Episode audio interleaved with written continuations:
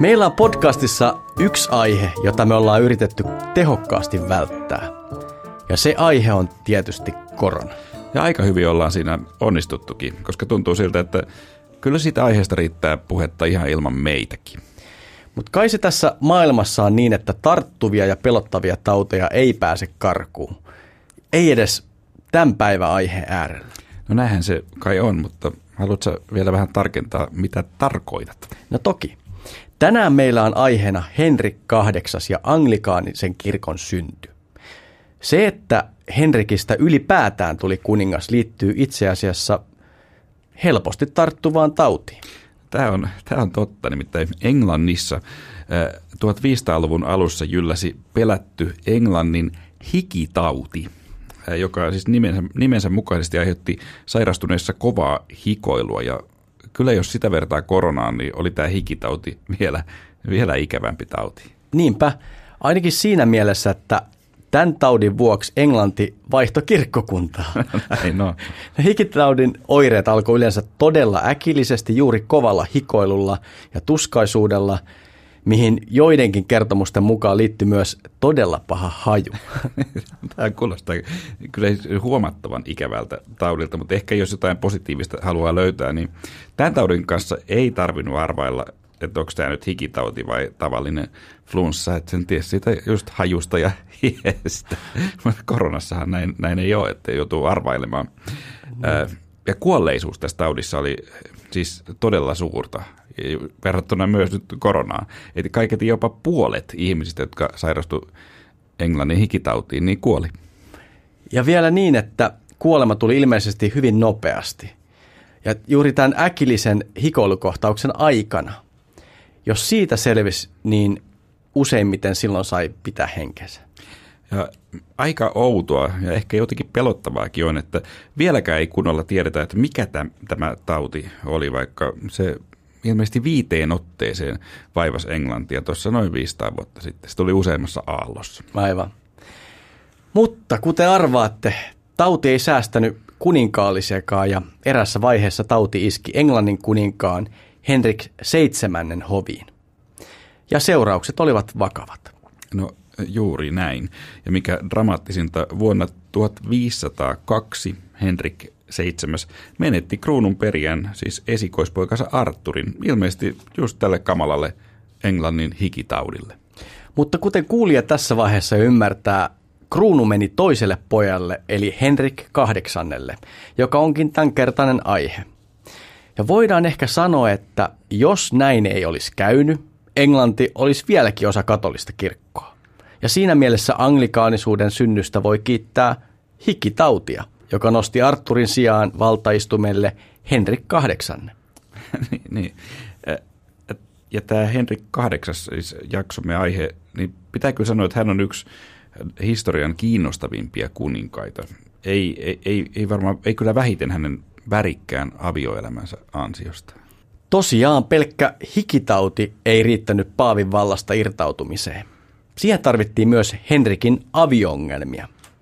Ilman niitä ei olisi syntynyt varmaan koskaan anglikaanista kirkkokuntaa. Niin, tämä kaikki siis sen takia, että Paavi ei suostunut myöntämään Henrikille avioeroa hänen ensimmäisestä vaimostaan. Ja kyllä voi hyvin sanoa, että, että jos katsotaan Englantia, niin reformaatio tai uskonpuhdistus, mitä sanaa nyt halutaan käyttää, niin kulki monella tavoin erilaisia latuja kuin Manner-Euroopassa. Tässä jaksossa me kerrotaan siis ensin tämä hyvin värikäs tarina, jossa päähenkilönä on Henrik VIII ja hänen lukuisat vaimonsa. Sitten me pohditaan, mitä tästä kaikesta pitäisi ajatella.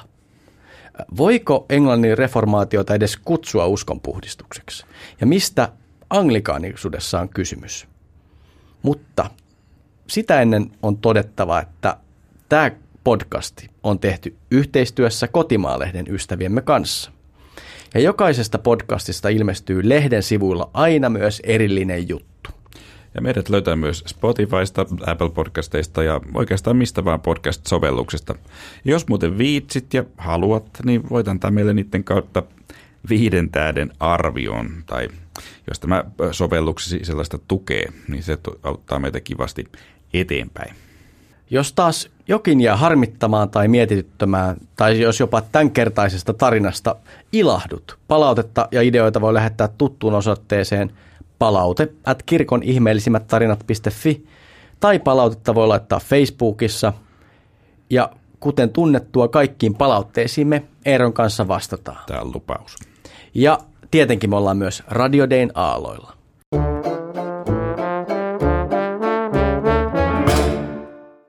Mutta Heikki, mun on kyllä pakko sanoa, että, että mua ei yleensä kuninkaat ihan hirveästi kiinnosta. Aina jos vaikka on, on matkoilla jossain ja sitten tutustuu johonkin kuninkaanlinnaan ja sen näihin loputtomiin saleihin, niin kyllä mua alkaa siellä hyvin nopeasti haukotuttaa.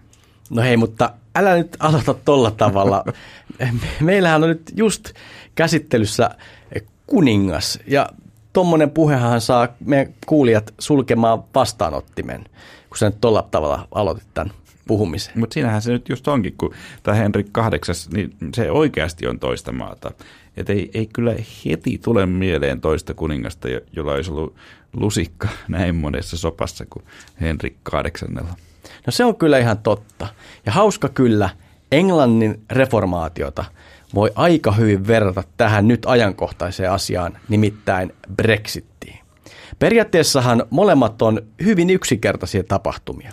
Toisessa Iso-Britannia irtoaa EUsta ja toisessa kuningas Paavin määräysvallasta.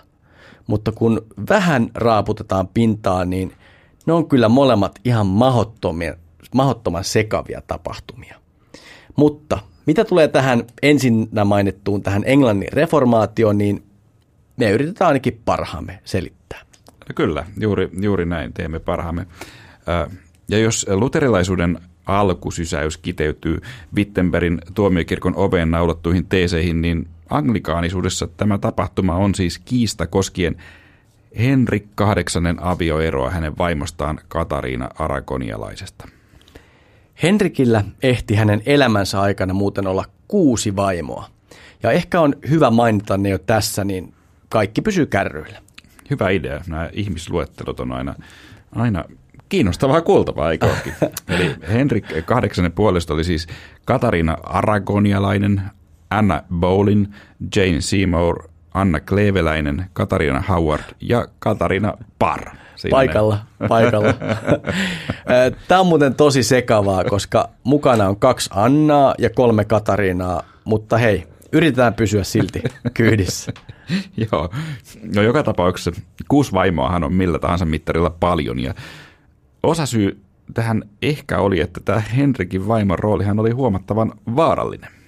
Niin, tai no voihan sitä ajatella niinkin, että kaksi kolmannesta hänen vaimoistaan ei tullut mestatuksi. Niin on se noinkin, että vaan kaksi vaimoa kuudesta menetti päänsä, että olisi, oli siis todennäköistä, että sai pitää päänsä. Näin, niin. Joo. Mutta aloitetaan nyt alusta näiden vaimojen kanssa. Huhtikuussa 22. päivä vuonna 1509 vasta 17-vuotias Henrik VIII kruunattiin Englannin kuninkaaksi ja kuusi viikkoa tämän jälkeen hän otti puolisokseen edesmenneen isoveljensä vaimon Katariina Aragonialaisen.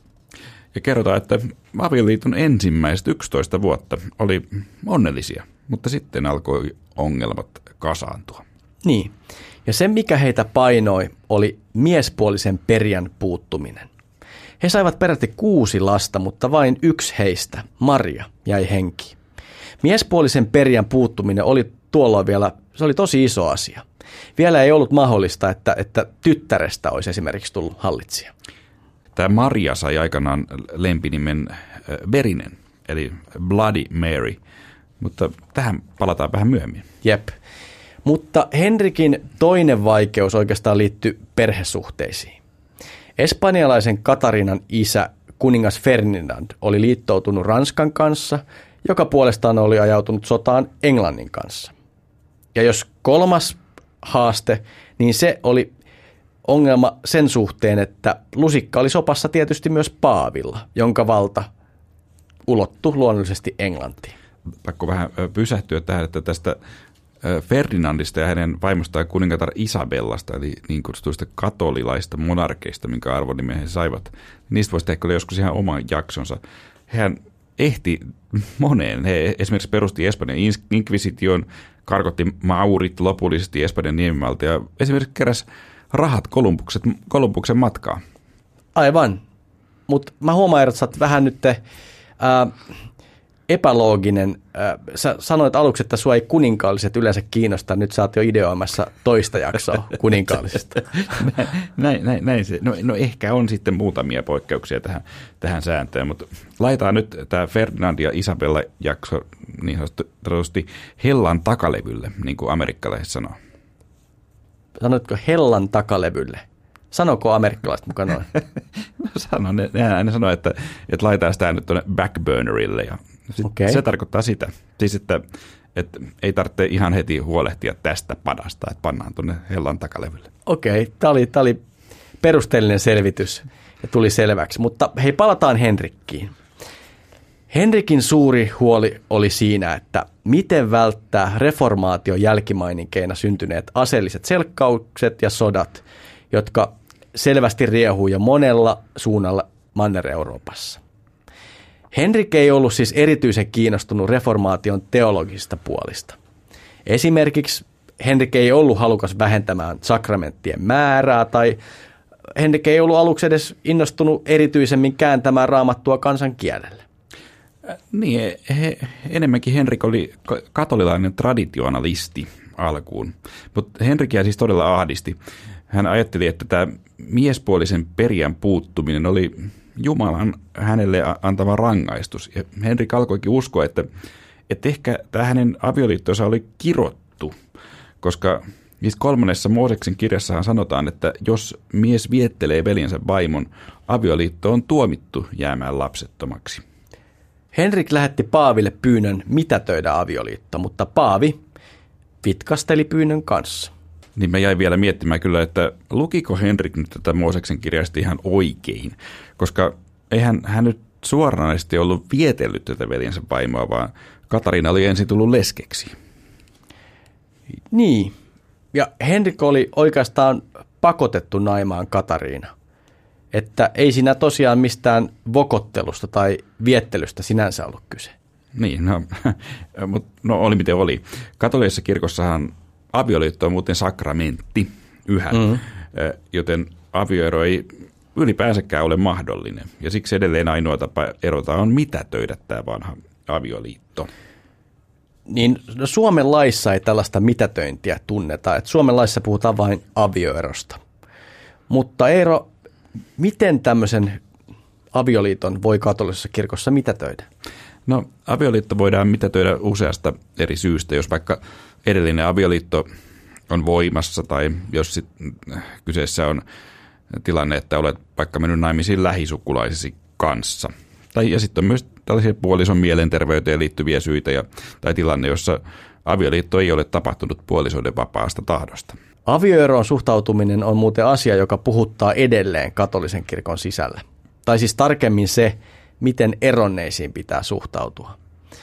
Perinteisesti eronneille ei sallita ehtoollista tai ripin sakramenttia ja se kuulostaa ainakin luterilaisen korvaan aika kovalta. Niin, saako sakramentia evätä luterilaisuudessa? Se on muuten ihan kiinnostava kysymys sekin, mutta ei mennä siihen nyt ja palataan jälleen Henrikiin, josta koko ajan vähän eksytään muualle.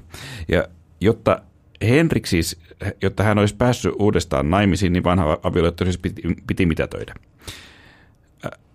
Mutta vaikka nyt tällaista lopulta kuuden vaimon miestä voi helposti pitää tällaisena häntä heikkinä, niin kyllä Henrikke jo, jollain tavalla voi myös ymmärtää tässä yhteydessä, että jonkinlaista sympatiaa ainakin mä koen niin tässä nimenomaisessa asiassa häntä. Niin, e- ehdottomasti. Hänelle oli jo 11-vuotiaasta saakka osoitettu puoliso, edesmenneen veljen vaimo. Omalla tahdolla ei varmasti ollut tekemistä tässä yhtälössä.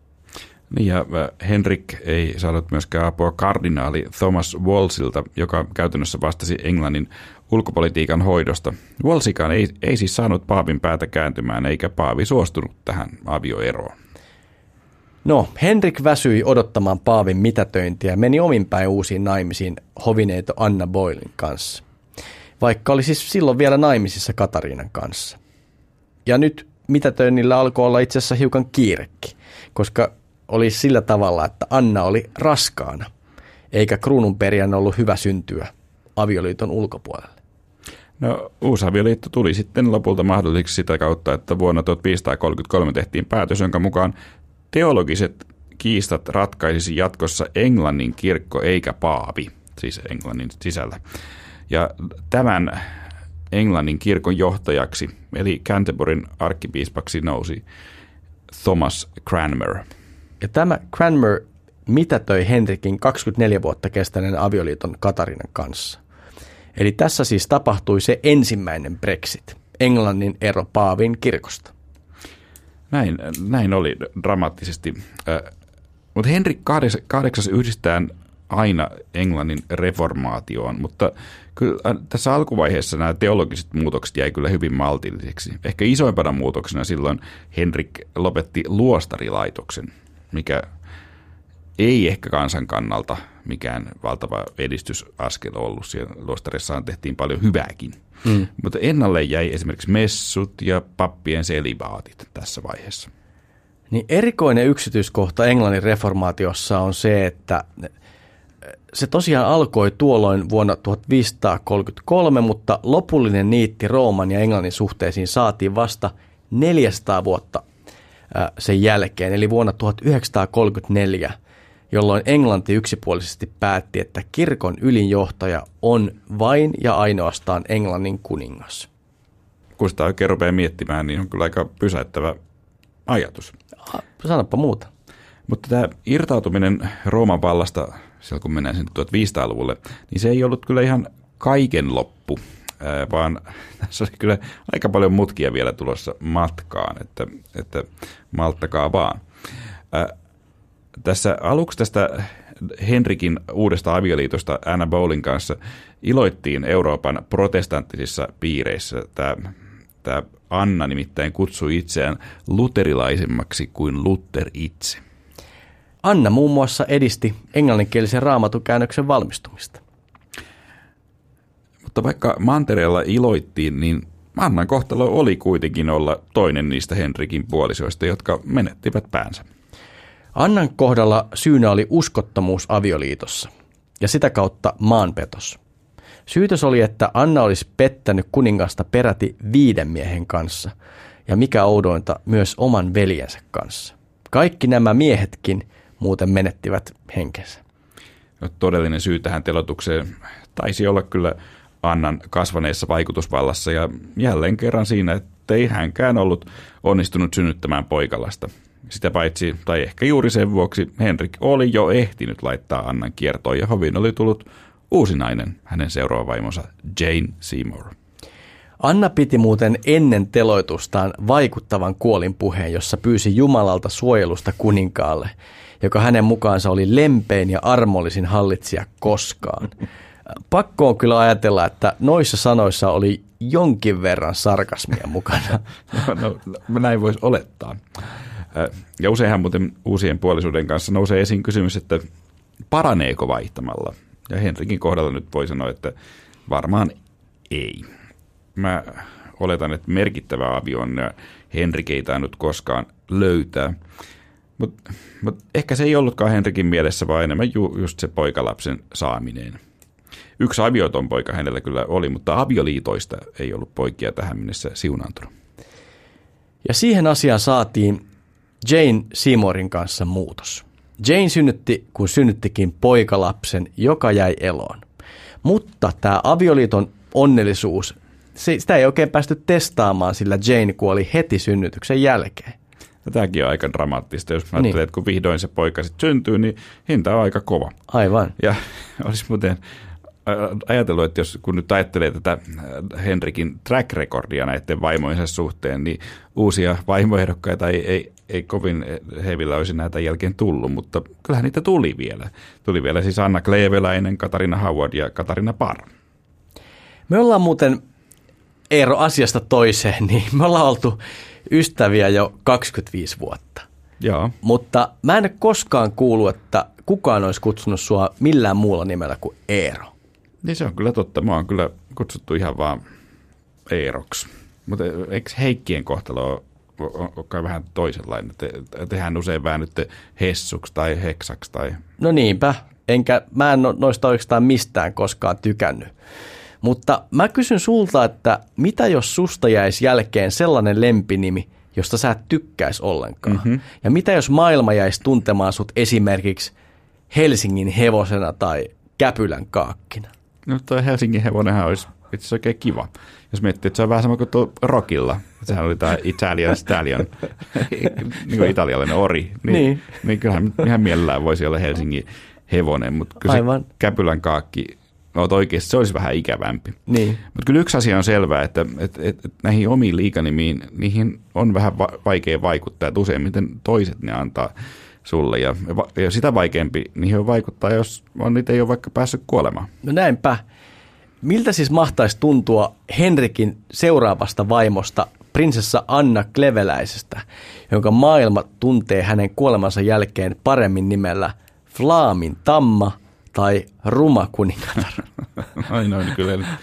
Niin vai en mä tiedä, oliko nämä lempinimet enemmän tällaisia hellittelynimiä sitten, että, tai osoitus siitä, että meillä olikin onnellinen avioliitto, tai tosi hyvä yhteinen huumorintaju.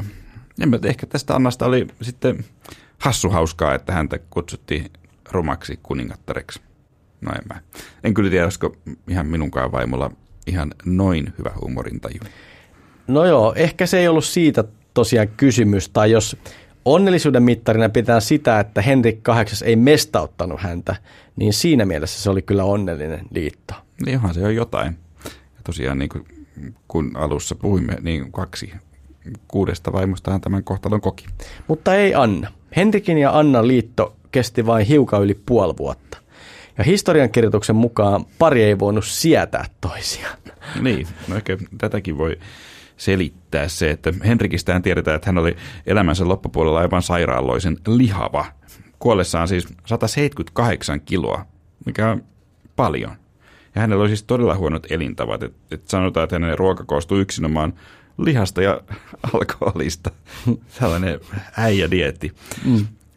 Ja on myös arveltu näiden maalausten perusteella, että Henrik olisi kärsinyt tällaista harvinaista Cushingin syndroomasta, joka aiheuttaa kaula- ja niskan paksunemista ja kasvoja pyöristävää kuukasvosuutta. Ja se kasvattaa muuten myös yläselkään kyttyrää. Tämä, diagnoosi siis käy yhteen niiden muotokuvien kanssa, joita Henrikistä on säilynyt. Ja historioitsijien mukaan voi olla mahdollista, että itse asiassa Henrik oli puolisoista se, joka oli se vähemmän vetävä. Tämä voi hyvin, hyvin, hyvin olla näin. Ja tätä teoriaa tukee myös Pariisin Louvressa oleva Annan, Anna Kleiveläisen muotokuva, mikä ei se nyt minusta ole millään tapaa ruma. Tietenkin mm. voi olla näin, että taiteilija on siinä kuvannut kohteensa edullisessa valossa, mutta ei tämä sen kuvan perusteella hänestä nyt tällainen flaamin tamma tai ruma kuningatar tule heti mieleen. Niin.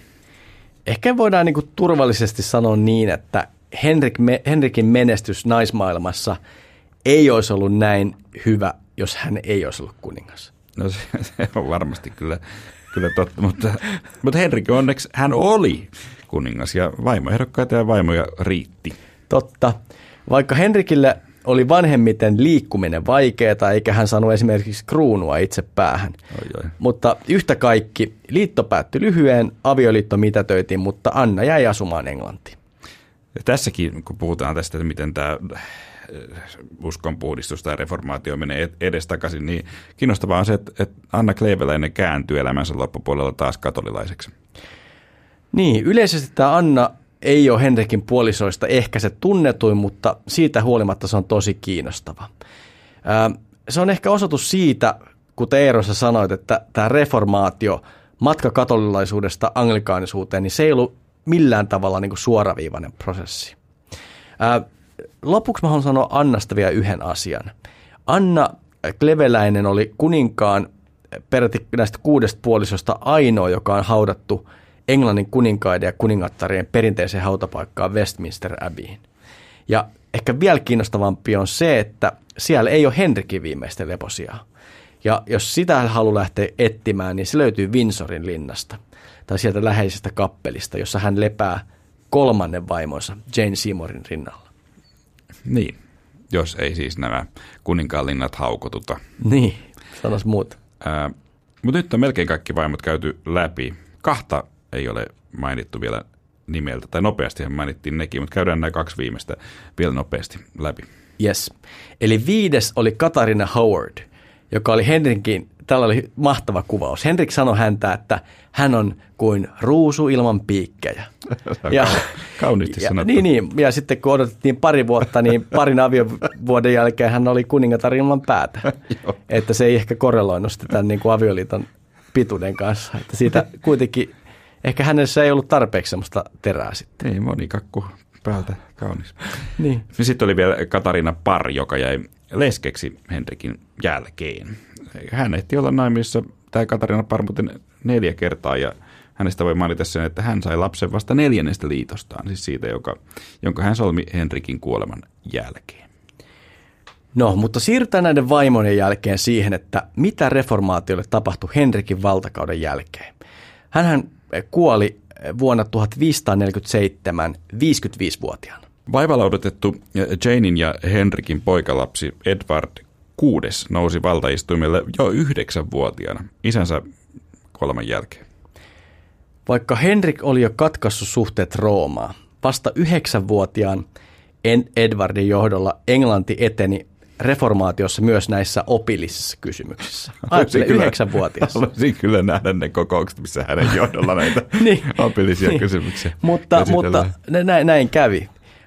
Se tarkoitti sitä lähinnä, että vaikka esimerkkeinä, että latinankieliset messut lakkautettiin ja yhteinen rukouskirja, joka on yksi anglikaanisen kirkon perusteos, eli The Book of Common Prayer, siitä tuli pakollinen kaikissa kirjoissa, kirkoissa. Ja, ja tässä nyt ehkä muutama tämmöinen niin konkreettinen uudistus. Nuoren Edwardin kausi jäi lopulta todella lyhyeksi ja hän kuoli vain 15-vuotiaana, surullista kyllä. Ja lyhyen vallanperimyskistan jälkeen olikin sitten Marian vuoro nousta kuningattareksi, siis tämän Marian Henrikin ensimmäisestä avioliitosta. Hän oli sitten Englannin ensimmäinen hallitseva kuningatar. Mutta Heikki, kerropa, miksi tämän Englannin ensimmäisen hallitsevan kuningattaren lempinimi oli, lempinimi oli Verinen? No joo, mä en ole mikään psykologi, mutta jos lähdetään miettimään sitä, että millainen ihmisestä voi tulla, jos mieti, että ensin sun kaikki viisi sisarusta kuolee, sen jälkeen sä menetät asemas kruunun perimyksessä ja kun kirsikkana kakun päällä sun isä uuden avioliiton myötä, ää, niin sut julistetaan äpäräksi. Niin no, kyllähän toi lista nyt varmaan jonkinlaisia tällaisia ikäviä kaunaisuuden kokemuksia voisi herättää. Jota, niitähän voisi työstää vaikka jonkun ammattilaisen kanssa, mutta hmm. Marjalle ikävä on, että hänen kohdallaan tällaista ammattilaista ei ilmeisesti sitten löytynyt. Ja ehkä juuri siksi Maria, siis virallisesti Maria ensimmäinen, sai tämän verisen liikanimen ehkä just sen takia, että hän esimerkiksi, esimerkiksi poltti rovioilla 300 vääräuskoista. Niin, ja tässä tapauksessa nämä vääräuskoiset oli protestantteja. Maria, Maria nimittäin yritti lujasti palauttaa katolisen uskon Englannin kamaralle. Kyllä, eli siis taas mentiin toiseen suuntaan. Katoliset papit kutsuttiin Marian aikana takaisin töihin ja latinankielinen messu palautettiin, mutta ei tämä Mariankaan valtakausi mitenkään pitkäksi jäänyt, että hän kuoli syöpään vain 42-vuotiaana. Mutta seuraavana kuningattarena oli vuorossa Henrikin ja Anna Boylin liitosta syntynyt Elisabeth ensimmäinen. Ja Elisabeth ensimmäinen, hän oli hyvin vaikutusvaltainen kuningatar. Hänen johdollaan Englannista tuli suurvalta ja, ja maan kansainvälinen vaikutusvalta kasvoi. Ja hän siis kyllä hallitsi peräti 44 vuotta, eli todella pitkään. Ja Elisabetin myötä reformaation heiluri heilahti taas toiseen suuntaan, ja hän onnistui katolisen Marian jälkeen palauttaa reformoidun uskon valtion uskonnoksi. Se muoto, jonka anglikaaninen kirkko otti Elisabetin kaudella, niin sen eh, on merkittäviltä osin säilynyt meidän päiviin asti. Tästä kirkosta tuli ikään kuin kompromissi. Reformoitu kirkko, jossa on piirteitä myös katolilaisuudesta. Ja nämä rakenteet siis on edelleen voimassa anglikaanisessa kirkossa. kiinnostavaa Elisabetissa oli, että hän oli naimaton ja, ja vaali tällaista neitsyt kuningattaren imagoa, muun muassa siten, että hän käytti neitsyt Mariaan yhdistettyjä symboleita. Naimattomuus oli Elisabetille toki myös poliittinen ratkaisu. Näin Englantiin ei syntynyt tämmöisiä valtapyrkimyksiä avioliiton myötä. Tietenkin Elisabeth haluttiin naimisiin, mutta sitten kun häneltä tätä kysyttiin, niin, niin hän lausui kuuluiset sanat, että olen jo sitoutunut aviomieheen ja tuo aviomies on Englannin kuningaskunta. Kuulostaa tämmöistä startup-yrittäjältä, eikä puhu omasta firmasta. Mutta hei, nyt on niin. kerrottu kuninkaista ja kuningattarista. Sä Eero alkuun sanoit, että kuninkaalliset on tylsiä. Väiteksä mukaan vielä sama? No mähän sanoin, että Henrik 8 on toista maata ja varmasti näin onkin. Ja onhan tämä tarinana melkoinen vuoristorata tai pingismatsi, mitä vertauskuvaa tässä nyt haluaa käyttää. Muista toi kirkkokuntien välinen pingisturnaus olisi muuten hyvä idea. Ehkä siinä pelin tiimelyksessä voisi miettiä, mitä kaikkea yhteistä kirkkokuntien välillä itse asiassa on. Ää, ei, ei niinkään ettäisi vaan niitä eroja. Tämä on oikein kaunis ajatus. Nyt voitaisiin muuten jättää nämä kuninkaalliset rauhaa ja mennä tuonne teologian puolelle. Hei, loistava idea.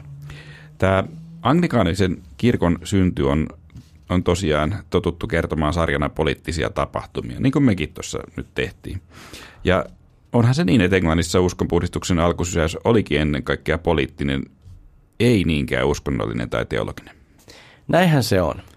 Mutta siitä huolimatta mä halusin väittää, että siinä missä me luterilaiset korostetaan reformaation uskonnollista luonnetta ja me ehkä vähätellään niin näitä luterilaisen reformaation poliittisia vaikuttimia, niin samaan aikaan ehkä anglikaanien reformaatiosta jää liian vähälle huomiolle sen teologiset ja uskonnolliset ulottuvuudet. Koska ei se nyt ihan vaan pelkkää poliittista valtapeliä ollut. Ja tämä on kyllä hyvä pointti, että kyllähän tässä englann, englanninkielisessäkin maailmassa oli paljon haluja uudistaa kirkkoa. Ja näiden teologien, jotka, joilla näitä haluja oli, niin niiden merkitystä olisi kyllä kiva tuoda ehkä vähän esiin nyt. Niin, mieleen tulee ainakin William Tyndale, joka oli teologia kahdeksaa kieltä sujuvasti hallinnut kielinero. Tätä Tyndalea voidaan pitää modernin englannin kielen isänä. Hän esimerkiksi käänsi Uuden testamentin englanniksi vuonna 1525 ja tämän työn hän oli tiettävästi aloittanut muuten Wittenbergissä. Tyndalein vaikutus Englantiin oli niin suuri, että sitä on verrattu Shakespeareen ja englantilaisen maailman tärkein raamatun käännös, eli tämä King James Bible. Se on pitkälti perustunut Tyndalein käännöksiin. Ja sen aivan erityisen sävyn tähän Englannin reformaatioon tekee monen keskeisen teologin kauhea kohtalo. Aivan. Jos vertaa vaikka Lutteriin, niin Lutteri joutui elämänsä aikana monen vastustuksen kohteeksi, mutta ei kuitenkaan kuollut uskonsa puolesta. Näin ei kuitenkaan ollut laita monen englannin reformaattorin kohdalla. Moni heistä nimittäin kuoli uskonsa tähden. Tämä kohtalo tuli esimerkiksi juuri tämän, tämän mainitun William Tyndalein osaksi, joka vuonna 1536 poltettiin harhaoppisena Bilwardenin linnan pihalla nykyisen Brysselin lähellä. Äh, mutta kuten tässä on käynyt ilmi, niin tähän aikaan Englannissa tapettiin paljon poliittisia vastustajia. Mutta, mutta miksi tämä Tyndale siis poltettiin? Tyndale kuoli uskonsa vuoksi, koska hän halusi kääntää raamatun omalle kielelleen, eli englanniksi. Ja se oli kielletty. Niin, vaikka kyllä nousee kysymys, että olikohan tämä nyt se ainoa oikea syy tälle telottamiselle. No, virallinen syy oli harhaoppi. Williamin käännöstyötä ei hyväksytty. Tosi merkittävämpi syy oli varmaan se, että Tyndale oli vaikutusvaltainen protestantti, joka kritisoi voimakkaasti Henrikkiä. Siinä yhteydessä, yhteydessä hän saattoi hyvin hankkia vääränlaisia vihamiehiä politiikankin alueella. Tyndalein kuuluisimmaksi lainaukseksi on jäänyt hänen kuolemaansa edeltänyt rukous, jossa hän rukoili Herra, avaa Englannin kuninkaan silmät. Ja tämä rukous kuultiin, sillä vain kolme vuotta Tyndalein kuoleman jälkeen julkaistiin ensimmäinen englanninkielinen koko raamattu, The Great Bible. Mutta moni merkittävä reformaation vaikuttaja koki Englannissa vastaavan kohtalon. marttyyriksi tuli niin ikään Canterburyn arkkipiispa Thomas Cranmer, siis sama, joka auttoi Henrikiä tässä hänen avioerokysymyksessään. Thomas Cranmer oli yksi anglikaanisuuden merkittävimmistä teologeista, jonka johdolla valmistui yksi anglikaanisuuden perusteos, rukous- ja messukirja Book of Common Prayer, josta tuossa mä aikaisemmin ehdin jo mainita. Cranmerin kohtalo oli kuolla roviolla, ja taas syynä oli harhaoppi ja maanpetos. Ja, mutta hänen teloituksensa taustalla oli tällä kertaa Henrikin valtaan noussut tytär, tytär Maria, siis juuri nimenomaan tämä verinen Maria, joka halusi palauttaa katolisuuden. Onko se miettinyt sitä, että miksi muuten vain Maria sai nimen verinen? Ei, ei se nyt voinut olla ainoa, joka tappoi vastustajien tona aikana. Niin se on hyvä pointti. No tietenkin hän oli se ensimmäinen kuningatar, niin voi olla, että, että siinäkin oli, mm. oli jotain syytä, äh, mutta erityisesti katolisen puolen historioitsijat muistuttaa, että, että kyllä myös tämä Marian seuraajan Elisabetin hallinto telotti lyhyen ajan sisällä ilmeisesti 123 roomata, roomalaiskatolista pappia ja, ja tässä syytelotukseen oli maanpetos, eli vallan vastustaminen. Niin. Aihe on kiinnostanut ihan meidän päiviin asti. Katolinen kirkko julisti pyhimyksiksi muutaman näistä tuomituista papeista 1970-luvulla. Vielä Marjasta ehkä se, mikä aikaisemmin mä unohdin Eero sulta kysyä, niin onko se koskaan maistanut Bloody Marya? Eli tarkoitan tietysti sitä juomaa. No mulla on sen muistikuva, että olen kyllä joskus maistanut. Ainakin siinä oli tomaattimehua paljon. Sehän on tällainen hyvin punainen, punainen juoma, mutta ei mulle mitään erityisen huonoa muistoa siitä kyllä jäänyt. Okei, okay. kiinnostavaa. Mä, mä en ole sitä koskaan maistanut, eikä kyllä tehnyt mieli maistaakaan. Mä katson sen reseptin ja siihen se, se tuntuu olevan niin kuin yhtä sekava kuin tämä Henrikin naissuhteet. Mutta siis se on suolainen juoma, niin kuin sä sanoit, johon, siihen tulee tomaattimehua, tabaskoa, Worcester-kastiketta ja, ja tietysti suolaa. Niin, onhan se kyllä aikamoinen keitos, mutta niin kuin sanoin, niin on sitä mun mielestä huonompiakin, mutta tässä kun nyt sun ilmeitä katselen ja kun näitä ainesosia luettelet, niin voihan olla, että sun on sitten parempi pysyä ihan näissä kneesioluterilaisissa keitoksissa. Aivan, mutta mitäs ne on, Eero? Eikö se luterilainen juoma voisi olla vaikka tällainen kunnon juureva vehnäolut? Ai, ei sekään mulle oikein maistu. Mun mielestä se on niin kuin jotenkin liian raskasta se, mistä mä oon kuitenkin positiivisesti viime aikoina yllättynyt, niin ne on tämmöiset lestadiolaisoluet. Mitäs ne on? No ne on tietysti alkoholittomia oluita. Oh, niin, niin, ja, mutta niin. tiedätkö, niiden suosio on todella kovassa nousussa. Mutta sehän on ilo, iloinen asia. Niin, kyllä, mutta tota, e, tämmöinen, anteeksi pieni sivujuonne, piti vaan tarkistaa tämä. Mennään asiaan ja tota, se, mitä mä haluaisin sun kanssa Eero vielä miettiä, on, on se, että mitä itse asiassa on anglikaanisuus – Eli mistä siinä on kysymys? Niin, mutta Heikki, eikö sulla, sullahan on ihan omakohtaista kokemustakin anglikaanisesta aika paljon, eikö niin? No oikeastaan on, koska silloin kun mä asuin Hollannissa, niin mä osallistuin siellä perheeni kanssa anglikaanisen Jumalan palvelukseen melkein kolmen vuoden ajan. Ja se oli ihme kyllä jotenkin tutumpaa ja, tai tutumman oloista kuin ää, mun mielestä monet luterilaiset seurakunnat, jotka oli, oli siellä niin ne kyllä muistutti vielä enemmän jotenkin semmoisia niin vapaita suuntia. Niin, mä, mä, minäkin kerran, kun vierailimme siellä, niin kävin siellä Anglikanisessa kirkossa, missä, missä te olitte. Ja muistan, että sä sanoit silloin, että jäi, jäi vaan mieleen, että jotenkin näin, että se on sun mielestä sellainen paras sekoitus. Onko se, onko se, onko se vielä sitä mieltä? No mulla on aika niin kuin kapea otos, mutta tämän kokemuksen perusteella mä oon sitä mieltä. Siinä oli, siinä oli paljon semmoisia elementtejä, joissa aidosti nä, näkyy tämä ää, värikäs anglikaanisuuden historia. Eli siinä oli yhtä lailla ää, reformaation kautta tämmöisiä niin protestantismin ää, kaikuja ja sitten toisaalta tämmöinen niin vahva liturgian korostus, mikä on taas ehkä katolilaista perää. Mm, vaikka siis anglikaanisen kirkon alku on kyllä hyvinkin värikäs ja erikoinen, niin kyllä voi sanoa varmasti, että sielläkin paljon hyvää on saatu aikaan anglikaanisen kirkon piirissä ehdottomasti, eikö näin? Niin, il- ilman muuta. Mutta jos me lähdetään niin purkaa tätä kysymystä anglikaanisuudesta, niin ehkä nyt se pitää vielä niin kuin tarkentaa ja alleviivata sitä, että Henrik hän ei suinkaan synnyttänyt anglikaanisuutta, vaan pikemminkin siitä alkoi prosessi, josta muodostui vuosisadan aikana oma kirkkokunta. Ja, ja Henrikillä ei ollut mitään erityistä teologista agendaa. Siinä oli enemmän kyse niin kuin vallan jatkuvuuden varmistamisesta. Ja, ja se, se liittyy tähän avioliiton mitätöintiin. Niin. Eli on ehkä siis väärin puhua uskon puhdistuksesta Englannin yhteydessä.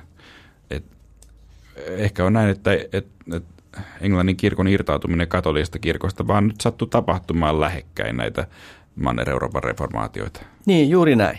Eikä mun mielestä ehkä niin kuin uskon puhdistus taida muutenkaan olla enää semmoinen oikea termi. Se on muuten tosi kummallinen sana suomen kielessä. Näin on.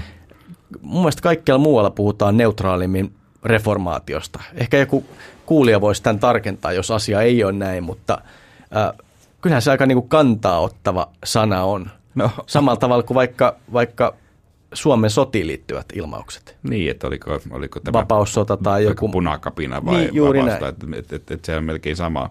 sama. Niin. Eikä, eikä ole koskaan kuullut, että englanniksikaan ketään kutsuttaisiin vaikka faith cleaneriksi. en, en, mäkään. joo, joo, joo. Et, et, et, et, kyllä minäkin haluaisin, että me mieluummin puhuttaisiin reformaatiosta, mm. siis ihan Suomessakin. Eli se, eikö se ole niin uudelleen muodostumista näin niin kuin sanatarkasti? Niin. Mutta englannin niin kuin kolonialistisesta taustasta ja englannin kielen voittokulusta johtuen anglikaaneja on oikeastaan ihan joka puolella maailmaa. Ja vähän niin kuin katolilaisuus, jolla ei ole Suomessa omaa kirkkoa, vaan on katolinen kirkko Suomessa. Joo, eli anglikaanisuus on eri tavalla globaali kirkkokunta kuin luter, luterilaisuus. Jos me ajatellaan vaikka meidän Suomen luterilaista kirkkoa, niin että on Suomen luterilainen kirkko ja sitten on esimerkiksi Ruotsin luterilainen kirkko, Norjan ja Islannin ja niin eteenpäin. Että et kaikki ollaan vähän erillään ja hajallaan, ei ole mitään yhteistä, yhtenäistä rakennetta. Mm. Anglikaaneilla on kirkkoprovinsseja, jotka puolestaan pitää säännöllisesti yhteyttä Anglikaanissa kirkkoyhteisössä, johon kuuluu 85 miljoonaa jäsentä. Niin, niin pitää tarkentaa, että onhan meillä luterilaisillakin kyllä tämä luterilainen maailmanliitto. On, ja se ei ole niin ihan täysin sama. No ensinnäkään siihen ei kuulu kaikki luterilaiset kirkot. Jäseniä on kyllä 77 miljoonaa, mutta niin kuin johdossa on titteleinä niin kuin pääsihteeri ja presidentti. Presidentti ja pääsihteeri, se kyllä kuulostaa, siinä on vähän erilainen kaiku kuin vaikka arkkipiispassa ja paavissa. On, on siinä. Mutta anglikaanisuuteen, siihen katolilaisuuden tavoin, niin siinä on tämä viran kolmisäikeisyys. Eli on siis piispat, papit ja diakonit erikseen. Niin, eli tarkoittaa sitä, että anglikaanisuudessa diakoni on myös papillinen virka. Ja niin kuin ero siinä, Suomessakin on toki diakoneita, mutta niillä tarkoittaa lähinnä tämmöistä niin kuin sosiaali, kirkon sosiaalityöntekijää. Ja anglikaaneja, anglikaaneja on myös selvästi enemmän kuin luterilaisia. Ja anglikaanisuutta monesti pidetään tällaisena keskitien kristillisyytenä. Vähän niin kuin säkin sanoit, että sillä on paras sekoitus. Mm. Että se ei ole oikein kunnolla katolilaista, eikä se oikein kunnolla protestanttistakaan. Niin, tai siis oikeastaan se ei ole protestanttista ollenkaan. Se on, se on katolista ja reformoitua. Se ei ole syntynyt protestina, eikä sen historiaan kuulu samanlaista niin kuin opillista kaunaa katolista kirkkoa kohtaan, joka on tavallaan niin kuin tuttua luterilaisuuden alkuvuosilta. Kauniimmin sanottuna se on omaksunut piirteitä molemmista, niin reformaatiosta ja katolilaisuudesta – se oma käsite, mitä, mitä anglikaanisuudessa viljellään, on via media. Eli he ovat keskitien kulkijoita. Niin. Mietitään hetki, että mitkä on ne suurimmat erot luterilaisuuden ja anglikaanisuuden välillä? No, mä koitan tiivistää ne en kolmeen, vaan neljään pointtiin. Siinähän on yksi enemmän. Niin, se on vielä parempi. No tässä on paljon samaa, mutta mä yritän vähän niin kuin pohtia tätä asiaa. No Molemmat pitää raamattua tärkeimpänä ohjenuorana. Siinä ollaan aika, aika lähellä toisiaan. Anglikaanit sanoo, että raamattu pitää kaiken pelastuksen kannalta olennaisen. Ja ehkä saman, samantyyppisesti me, me tätä asiaa sanotetaan. No toinen asia on se, että ää, anglikaanilla on kaksi uskontunnustusta. Nikean ja apostolinen uskontunnustus. Niin, eli samat kuin meillä. Vaikka niin. tietenkin voi sanoa, että meillähän on myös tämä todella pitkä Atanasiuksen uskontunnustus, jota niin. ei kovin hirveästi Aivan. meillä käytetä. Niin. Öö, ja äh, anglikaaneilta, eikö niin, että heiltä puuttuu tällaiset äh, laajat tunnustuskirjat, jotka, jotka luterilaisilla Ju, Juuri on. näin, juuri näin. Ehkä äh, kolmas äh, pointti voisin ottaa ehtoollinen. Sieltäkin löytyy pieniä, mutta selviä, selviä eroja. Siinä, missä luterilaisessa messussa pappi saattaa voimallisesti sanoa, että tämä on minun ruumiini, niin anglikaani muotoilee tämän asian pikkasen toisin. Anglikaani sanoo, että ehtoollinen on osallisuutta Kristuksen ruumiiseen ja vereen. Partake, niin kuin se englanniksi kuuluu. Että ehtoollisessa ehkä voimakkaammin on tavallaan myös katolisia ja toisaalta niin kuin reformoituja ele- elementtejä. Niin pieniä, pieniä nyansseja, mutta kyllä siellä on eroja. Mehän näistä luterilaisen ja katolisen ehtoollisopin eroista niin. puhuttiin tuossa viime kevään viimeisessä jaksossa, Aivan. jos puhuttiin näistä eukaristista ihmeistä. Niin. Ja ehkä neljäs ja mun tosi kiinnostava on, on se, mitä meillä ei ole samalla tavalla, on historiallisen piispuuden korostaminen. Eli ylin kirkollinen hahmo, joka ei kuitenkaan ole paavi anglikaanisuudessa, vaan se hän on Canterburyn arkkipiispa. Niin anglikaanisen itseymmärryksen mukaan se on virka, joka periytyy itsestä Pietarista, eli on siis samaa alkuperää kuin paavi. Ja tämä siis siksi, että Canterburyn arkkipiispan virka jatkui keskeytyksettä reformaation läpi. Eli, eli siis ei ollut tästä arkkipiispaa, joka olisi tässä reformaatioyhteydessä siirretty pois paikalta ja otettu joku toinen niin, kaveri niin, siihen ja tehty, tehty, tehty hänestä. Mutta se mikä on erikoista, tämän, tämä me tarvittiin oppia Emil Antonilta, kun hän oli täällä meillä vieraana, että, että Suomen luterilaiset kirkosta poikkeuksena muihin, melkein kaikkiin muihin luterilaisiin kirkkoihin, niin voi sanoa ehkä samaa. Että täälläkin arkkipiispan virka – kaiketi jatkui siten, että, että arkkipiispa ei poistettu viraltaan, vaan että arkkipiispa jatkoi reformaation läpi. Eli periaatteessa Suomen kirkossa voisi sanoa sama. Niin, eli Suomen arkkipiispa on sama jatkumoa pyhä, pyhästä Pietarista. Niin ehkä, ehkäpä, ehkäpä. En eli, tiedä, eli tiedä. on samaa apostolista suksessioa. Niin, mutta ei, ei tätä nyt hirveästi tarvita meillä korostaa. En no. tiedä, miten paljon arkkipiispa itse tätä miettii olisi kyllä äh, kiinnostava kuulla että Tapio Luoman mielipide tähän, että miten tärkeää hänelle on tämä mahdollinen hänen oma apostolinen suksessionsa suoraan Pietarista vai onko se hänelle niin. millä tapaa tärkeää? Jos sä voisit soittaa ja kysyä, että miten niin. teillä on noin suksessioasiat järjestetty. niin, niin että Tapio jos kuuntelet, niin kerropa. Joo. Mut, niin, olisiko tämä tässä? Pistetään peli poikki. Mun mielestä oli äärettömän kiinnostava jakso, vaikka nyt sanon sen ihan itse, koska tähän olisi voinut käyttää vielä toisen mokoman ää, aikaa, mutta ei tämä, me, me ei saada nyt lopetettu. Okei, okay. okei. Okay. Tota,